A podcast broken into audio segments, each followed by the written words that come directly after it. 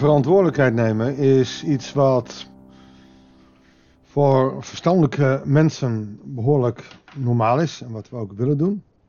Maar het gekke is dat het niet altijd even standaard is. En daar gaan we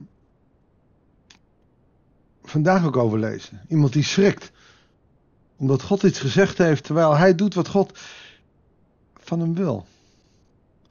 We gaan niet meteen naar de clue luisteren, want het hoofdstuk wat we lezen is lang. Maar we gaan wel kijken hoe de opmaat is. Goeiedag, hartelijk welkom bij een nieuwe uitzending van het Bijbels Dagboek. We lezen 2 Koningen 22, vers 1 tot en met 13. Josia was acht jaar oud toen hij koning werd. Nou, moet je wel weten dat op 12 jaar je bar mitzwa was. Maar acht jaar, dan heb je altijd nog een mentor erbij, want dan kan je nooit het hele land bestieren. Ook in die tijd niet. Vaak was er een moeder die als raadpleger erbij was. 31 jaar regeerde hij in Jeruzalem. Dat betekende dat hij waarschijnlijk rondom zijn 39ste is overleden. Dat lezen we later. Zijn moeder was Jedida, de dochter van Adaya uit Boskat. En hij deed wat goed is in de ogen van de Heer. Dit ene zinnetje, hij deed wat goed is in de ogen van de Heer, is heel belangrijk voor het vervolg van dit hoofdstuk. Hij volgde het voorbeeld van zijn voorvader David en week daar op geen enkele manier van af. In het achttiende jaar van zijn regering, dus 26 was hij, stuurde koning Josia de hofschrijver Safan, de zoon van Asaljahu, de zoon van Mesulam, met de volgende opdracht naar de tempel van de Heer. Ga naar de hoge priester van Gilka en laat hem met zilver klaarleggen dat door het volk ten bade van de tempel is afgedragen en door de priesters die de ingang bewaken in ontvangst zijn genomen. Dat zilver moet de hand worden gesteld aan de bouwmeester die met het werk aan de tempel belast zijn. En die moeten het weer overhandigen aan de mensen die bezig zijn de bouwvallige gedeelte van de tempel te herstellen. Het eerste wat ik denk hier, heeft hij hierover God geraadpleegd. Want voor hetzelfde geld doet hij dit uit zichzelf. Heeft hij God gevraagd, moet ik de tempel weer herstellen? Heeft God hem die opdracht gegeven? Ik weet het niet, voor hetzelfde geld waardeert God de uh, instelling die uh, de koning hier heeft, omdat hij de tempel wil herstellen. Hij gaat dus niet zijn kasteel of de muren herstellen, hij gaat de tempel herstellen.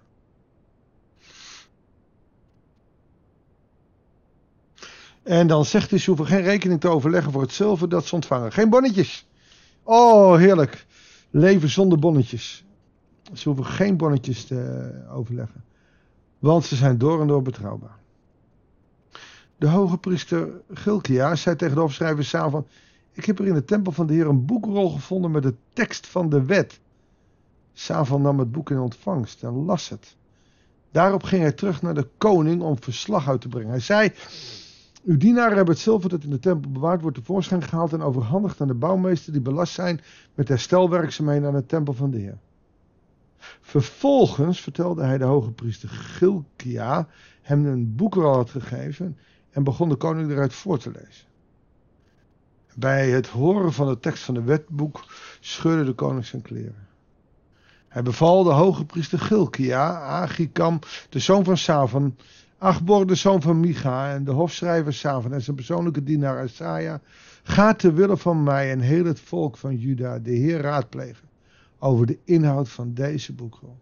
Die we gevonden hebben, want het kan niet anders of de Heer is een hevige woede ontstoken. Omdat onze voorouders, hier komt de verantwoordelijkheid, zich niet hebben gehouden aan wat er in dit boek staat. En niet hebben gedaan wat ons is voorgeschreven.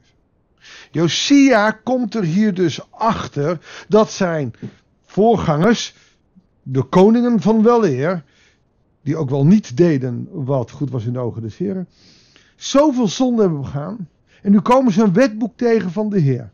Of dat alleen de Deuteronomie is, of dat dat de hele wet is, de vijf boeken van Mozes, of dat dat Exodus 20 is.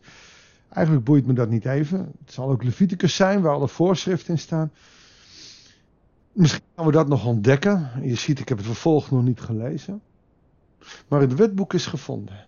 En Joshua komt in confrontatie met die wet. Komt erachter, wauw, dit kan wel eens helemaal verkeerd zijn. Dat is verdrietig. Maar ik moet denken aan dit gedeelte.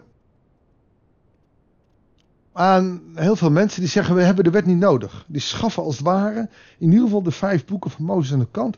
Omdat ze zoiets hebben: wij hebben de genade. Namelijk het kruis van Jezus Christus. En die, daar hebben we genoeg aan. Wij hebben de wet niet meer nodig. En sommige teksten van Paulus suggereren ook dat wij de wet niet meer nodig zouden hebben. De wet is afgedaan. Dat is niet zo.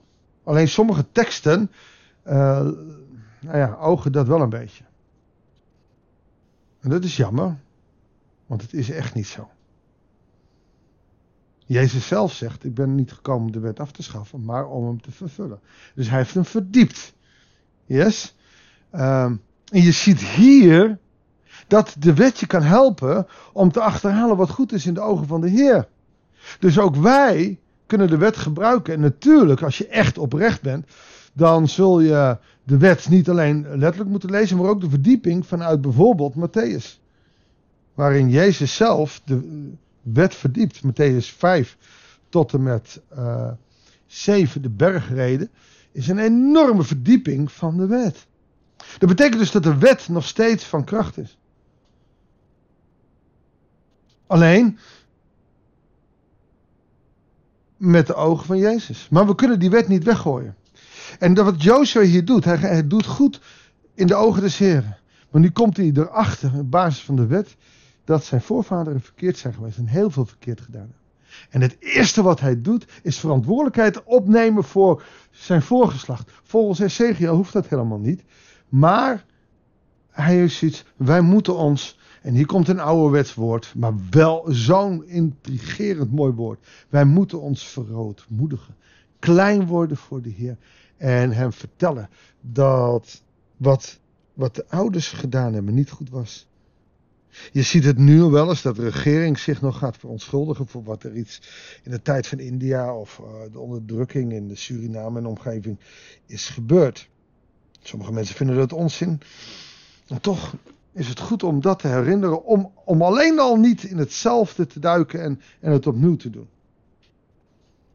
Op een of andere manier is dit gedeelte van Josia een spiegel voor ons.